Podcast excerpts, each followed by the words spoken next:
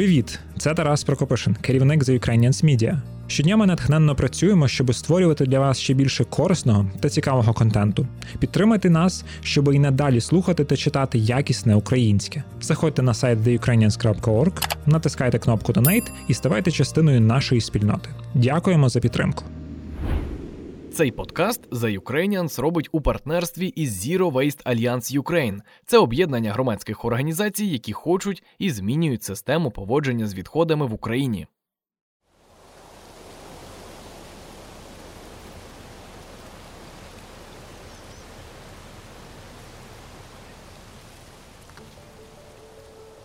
Уявіть собі, ви ходите з дому на роботу, їдете велосипедом, а вас оточує з усіх боків зелень.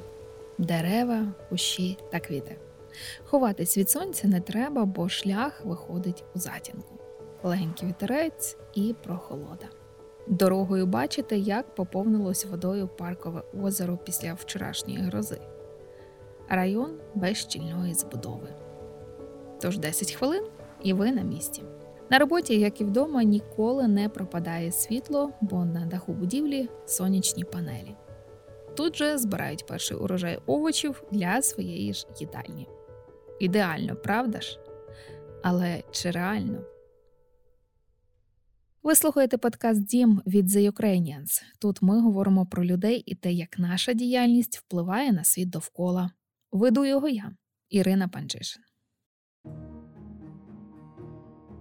Так, у кількох словах описала не ідеальне, бо такого не існує, а екологічне місто.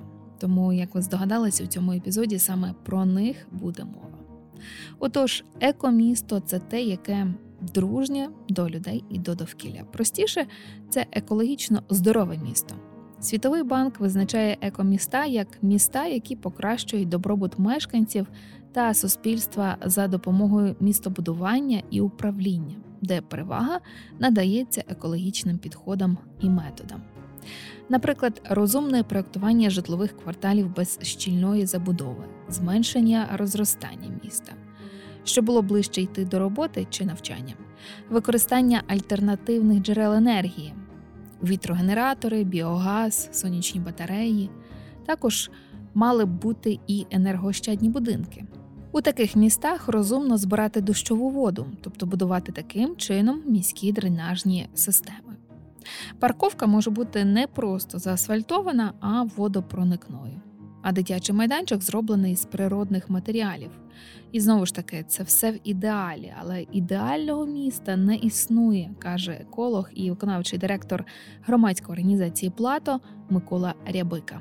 Те місто, де ми е, не дихаємо, наприклад, наскільки пилом або там вихлопами від автомобілів, а ми намагаємось мінімізувати їх. Це те, де ми не, е, наприклад, не спалюємо листя або кудись вивозимо його, висипаємо просто, а ми його, наприклад, перекомпостовуємо. Або навпаки, ми його не згрібаємо в парках на зимовий період хоча б, тому що це ж все ж таки е, родючий шар, добриво для ґрунту. Ґрунт же ж має брати звідкись поживні речовини. І це так само стосовно Ну, тобто якість повітря, відходи, це викиди в атмосферу, якщо згадувати про ту ж саму кліматичну зміну, яка безпосередньо вже на нас впливає, і ми бачимо її наслідки в вигляді інтенсивних періодів спеки. Тобто нам потрібно більше створювати обдумані, наприклад, зупинки, створювати їх більш зеленими або більш затіненими, можливо, не, не обов'язково зеленими, не, зеленими або затіненими, створювати більше громадських просторів саме з бюветами і тому подібне. Тобто цих прикладів досить багато. Ми їх загалом, можна сказати, в галузі називаємо природоорієнтованими рішеннями. Якщо комусь цікаво, то, звичайно, люди можуть зайти на платформу Telegram. Ми минулого року розробили чат-бот, який називається Safari Community Bot, і там можна детальніше про ці природоорієнтовані рішення дізнатися, тобто про їхню користь, про те, як їх створити, про те, які негативні аспекти в них можуть виникати під час експлуатації і так далі. Тобто більшість із цих порів, якщо так скорочено говорити, пор, то вони є доступними для більшості мешканців, але деякі, звичайно, є більш дороговкладними. Тобто такі системи, наприклад, як загальноміські або загальнорайонні біодренажні системи з відводу води, коли ми її не просто в каналізацію спускаємо, а ми її, наприклад, набираємо спеціальні, створюються сквери або парки, де вода накопичується, коли проходить сильний, сильна злива, важливе, як ми можемо це помічати щороку в Києві, у Львові, в Миколаєві, в Івано-Франківську. Тобто це потребує, звичайно, великих капіталовкладень. Але такі рішення, як будиночки для комах, зелені парковки, чи там перголи із зелених вінких рослин, зелені стіни, вони, на мою думку, вже більш доступніші для великої кількості людей саме в реалізації, в створенні. Коли ми говоримо про місто, ми ж говоримо не тільки про там зелені насадження і інфраструктуру, ми так само говоримо про ресурси, які потрапляють до міста, там продовольство, наприклад, так, фрукти, овочі, те, що ми їмо, їжа і так далі. І чим ближче воно потрапляє до міста, тим відповідно, чим ближче саме пункт виробництва цього, цієї продукції, тим краще загалом для цього міста і загалом для планети, тому що менше витрачає енергії на його транспортування в першу чергу, і сама людина, та, яка споживає цю продукцію, вона може перевірити цю якість продукції, просто там сівши в авто, або в громадський транспорт, або на велосипед, поїхавши і подивившися на цей об'єкт, чи там все дотримується так, як потрібно. Якщо цей район, наприклад, включає або там будинок, або частина міста, або місто енергетичну незалежність, та, тобто використовує відновлювані джерела енергії, то це теж вже є користь, порівнюючи з тими джерелами, звідки ми зараз беремо енергію, так, те, що ми спалюємо, наприклад, корисні копалини, не вугілля, нафту, газ використовуємо, то від цього навпаки більше шкоди. Тому якщо саме цей активний, назвемо, район або активне місто, містечко, воно має ці компоненти, то безпосередньо можна говорити про його екологічність і про те, що воно саме активне в тому форматі, що воно створює більше позитиву і більше користі, ніж негативу.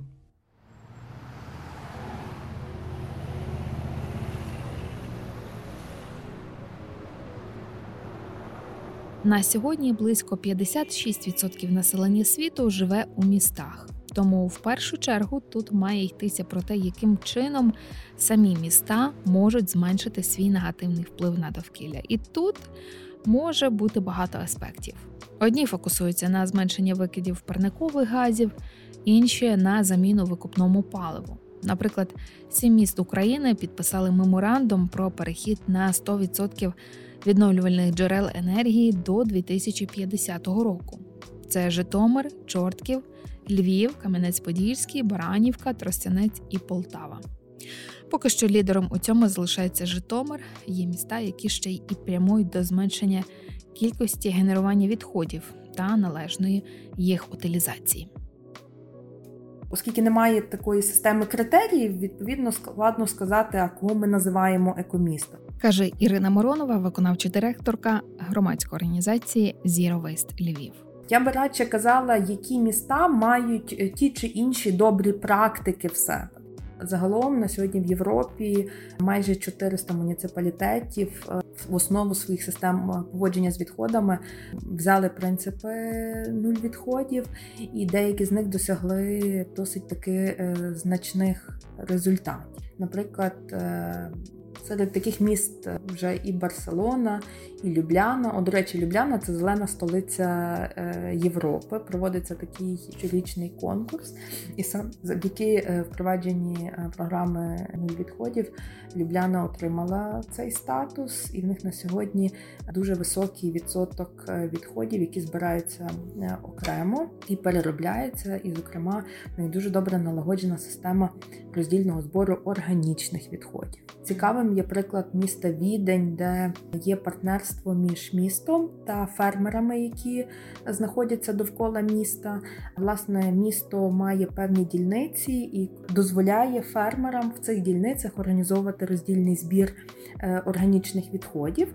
Фермери мають мати відповідний сертифікат, що вони належним чином переробляють, компостують ці органічні відходи.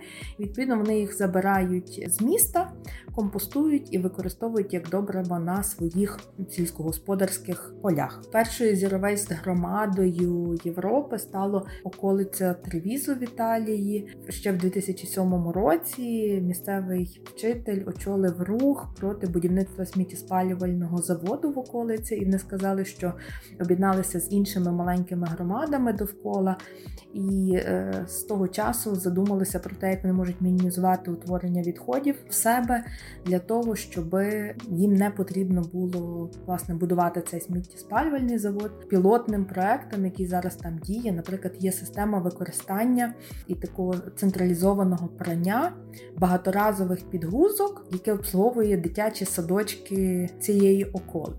Тобто дітки там користуються багаторазовими підгузками, їх приїжджає, забирає і везеться на спеціальне прання, і тоді назад розвозяться чисті підгузки до цих садочків. Наприклад, у Львові можна говорити про добру практику, зокрема, напрацювання плану сталої мобільності, його поетапному втіленню і те, що дедалі більше увага приділяється громадському транспорту, запускаються нові трамвайні, тролейбусні лінії, розвивається мережа велодоріжок, цей перехід до міста коротких відстаней, і воно нерозривно пов'язано. Тобто, якщо ми хочемо, щоб людям було комфортно ходити, це не тільки про хідники, але це також в умовах зміни клімату і про зелені коридори. Тобто, щоб особливо влітку людина могла пройти з точки А до точки Б по затіненій вулиці, не загазованій вулиці. У світі є чимало міст, які відповідають екологічним нормам. Так, у Барселоні місцева влада обладнала чимало будинків з сонячними батареями. Будує електростанції для підзарядки електромобілів та електроциклів.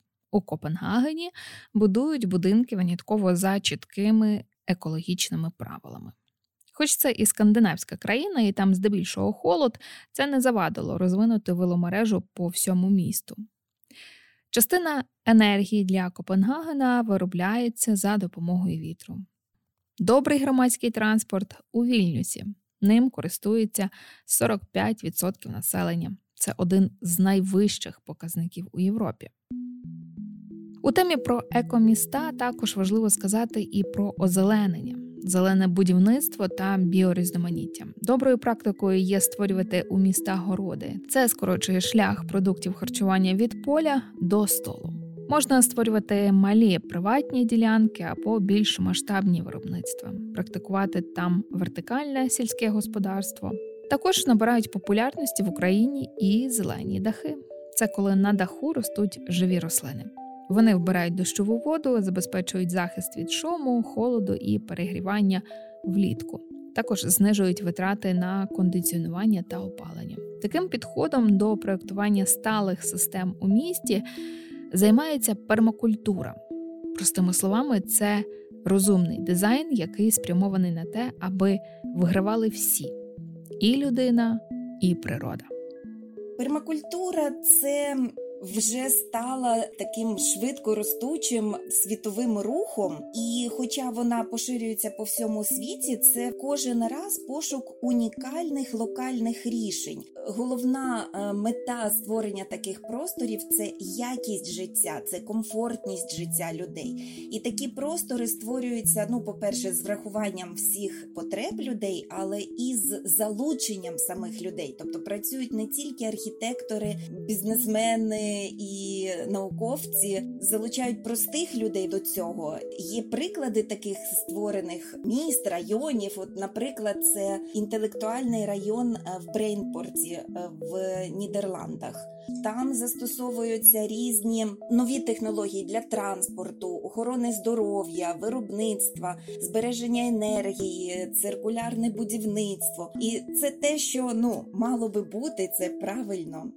Ми можемо говорити про зелені дахи. От е, колись це застосовувалось в якихось дуже там обмежених скандинавських країнах, але наразі це розвинулось до того, що на дахах створюють ферми, вирощують там продукти. Наприклад, в Парижі запущена нова органічна ферма, де вирощують чисту екологічну продукцію, і вона складає, так на хвилиночку, займає чотирнадцять тисяч метрів квадратних. До того найбільшою фермою вважалася в Брукліні, яка займала вісім тисяч квадратних метрів. Муніципальні будівлі використовують в себе дахи для садів.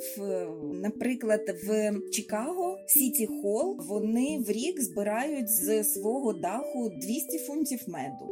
Їжу в місті можна вирощувати і на землі, Мені дуже подобається цей приклад. Це ферма Sole Food в Ванкувері, яка, крім того, що вона продукує на своїх двох гектарах приблизно двадцять п'ять тонн продукції щорічно, але вона виконує ще інші дуже важливі місії. Одна з них – вони надають роботу людям з обмеженими можливостями.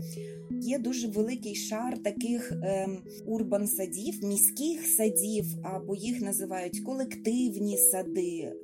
Такі е, ініціативи, які е, створюються людьми навіть е, не стільки з метою отримати продукти харчування, е, скільки дуже важливу роль там відіграє, власне, спілкування.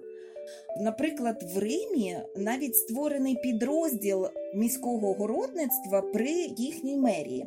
І взагалі в них в їхньому приміщенні, а це античний палац сенаторів, в них розбитий свій власний город, і вони вирощують свою городнину. Ну, є дуже цікавий приклад Відня, де цим займається громадська організація, яка надає допомогу, сприяння таким ініціативам. В одному Відні наразі існує більше сімдесят таких дуже різнопланових городів. В Парижі, до речі, минулого року планували виділити тридцять гектарів для, власне, от вирощування продуктів в межах міста. Київ, там теж є вже створено декілька таких ініціатив. Це Сквер Небесної Сотні, це Живий простір, це Київфарм від Мекономіки, Самосад і, можливо, ще якісь, які не такі популярні, не такі відомі. Але от те, що я бачу в Україні, це велика зацікавленість людей є, але дуже часто, на жаль, це повна байдужість влади. Якщо говорити про Львів, ми започаткували проєкт, який, ми сподіваємось, може стати таким флагманом міського городництва, фермерства і міської пермакультури для всієї України. Це проєкт відновлення простору такого історичного місця в парку Залізні води, де колись був міський розсадник і великий тепличний комплекс. Наразі, на жаль, ця територія захаращується, заростає, теплиці зруйновані, але ми хочемо створити тут такий цікавий простір, як екологічний екологічний коворкінг для генерації і втілення природоорієнтованих рішень. Каже Тетяна Чучко, пермакультурна викладачка та дизайнерка, співзасновниця громадської спілки «Пермакультура в Україні». У темі «Екоміст» можна говорити і про екопоселення. Є приклади у світі, де вони створені і в містах, та зазвичай це спільноти, які розгортаються у сільській місцевості або можуть кочувати. Їх не варто плутати із селом, бо там основна частина населення – корінні мешканці, а екопоселення – це нова форма соціуму. Першими їхати на природу і організовувати там самоврядні поселення почали хіпі в шістдесятих роках. Тоді вони бунтували проти системи споживацтва, яке тільки починалося. Тому, іншими словами, екопоселення – це об'єднані людей, які в пошуку кращої якості життя. Екопоселення у місті існує у Копенгагені. У тисяча дев'ятсот сімдесят першому році його заснували хіпі, незаконно вселившись у колишні військові казарми. Називається воно «Християніє». Зараз там живе близько тисячі людей, і влада Данії надала цьому району напівавтономний статус. Найбільш високотехнологічне екопоселення – це Даманхур в Італії. Воно отримало приз ООН як модель сталого розвитку. Поселення розділене на громади, кожна з яких спеціалізується на якійсь певній галузі. Там сонячна енергетика, пермакультура, фермерство, освіта, медицина. Мешканці навіть мають власну валюту. А одне із найстаріших світових екопоселень – Арофіль в Індії, який заснований у тисяча дев'ятсот шістдесят восьмому році. Там проживає понад три тисячі осіб.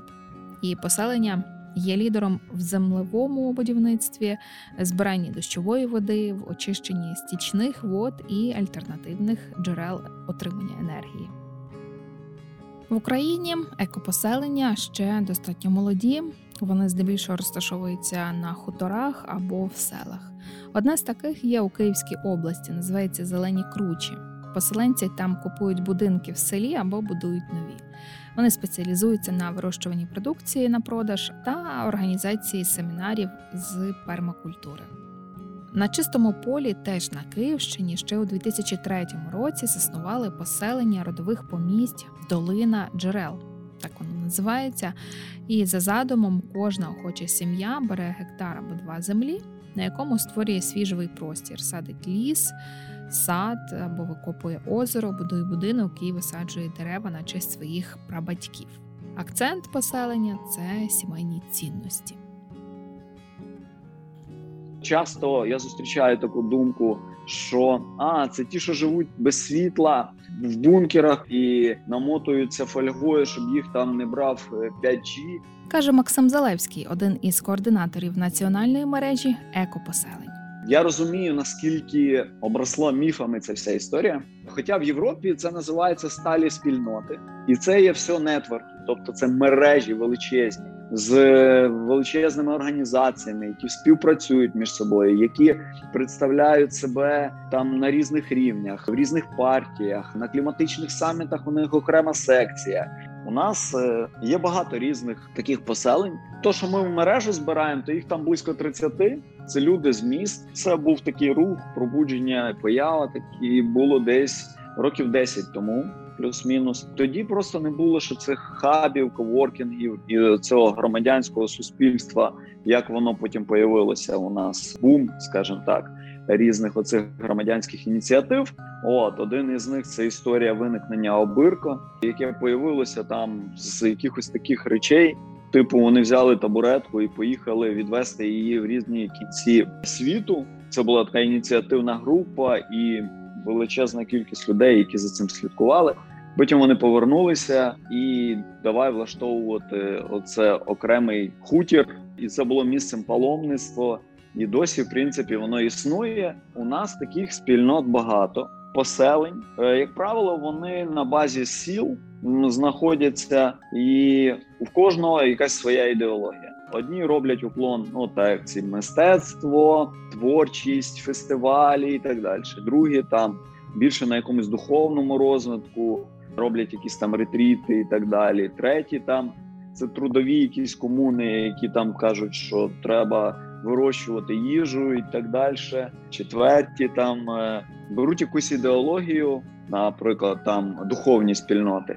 І по цій ідеології вони розвиваються. Але, як правило, ці люди, вони відрізняються від звичайних жителів міста. Вони стараються не віддавати своїх дітей в звичайну школу.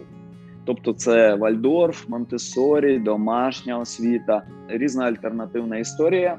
Це альтернатива у всьому. Альтернатива в освіті і вихованні дітей, альтернатива в споживанні. Тобто, як правило, це якесь таке антиспоживацтво, або якийсь sustainable, або щось таке, мінімалізм, ну, тобто відмова від зайвого, шерінг у всіх проявах, тобто там все разом, да? Це ком'юніті обов'язково, це спільнота.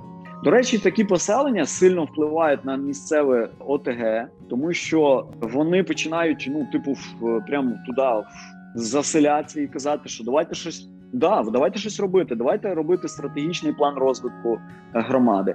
В них є компетенції, вони ж все-таки з міста, вони, як правило, мають якусь освіту, навіть якщо це освіта просто громадянського активізму, так? І вони багато роблять сортування, вони кажуть, блін, що це за звалище, давайте їх приберемо. Що це за там рубки, давайте тут ліпше насаджувати дерев. Там е, з фермерами вони війни влаштовують.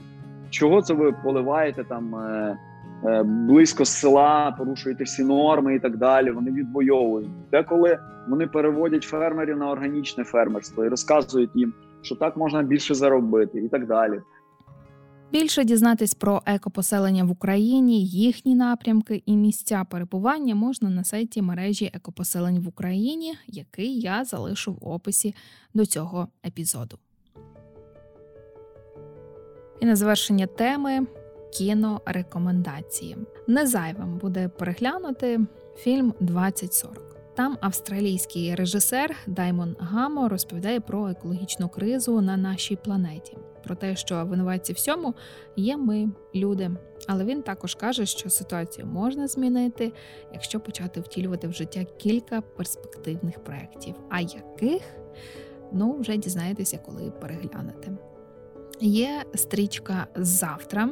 Це, як і перша, документалка.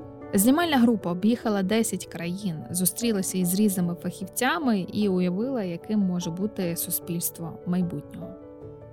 А от якщо хочете ознайомитися із пермакультурою поближче, тоді надихнути може фільм «Пермакультурний сад: Поза органічним». Це повнометражне кіно, яке навчить створювати власний сад пермакультури в будь-якому масштабі. Я дякую, що слухаєте. Якщо вам подобається цей подкаст, ставте йому п'ять зірочок в Apple Podcast, залишайте свої відгуки та рекомендуйте друзям. Це допоможе іншим про нас дізнатись. Мене звати Ірина Панчишин. Це подкаст про нашу домівку.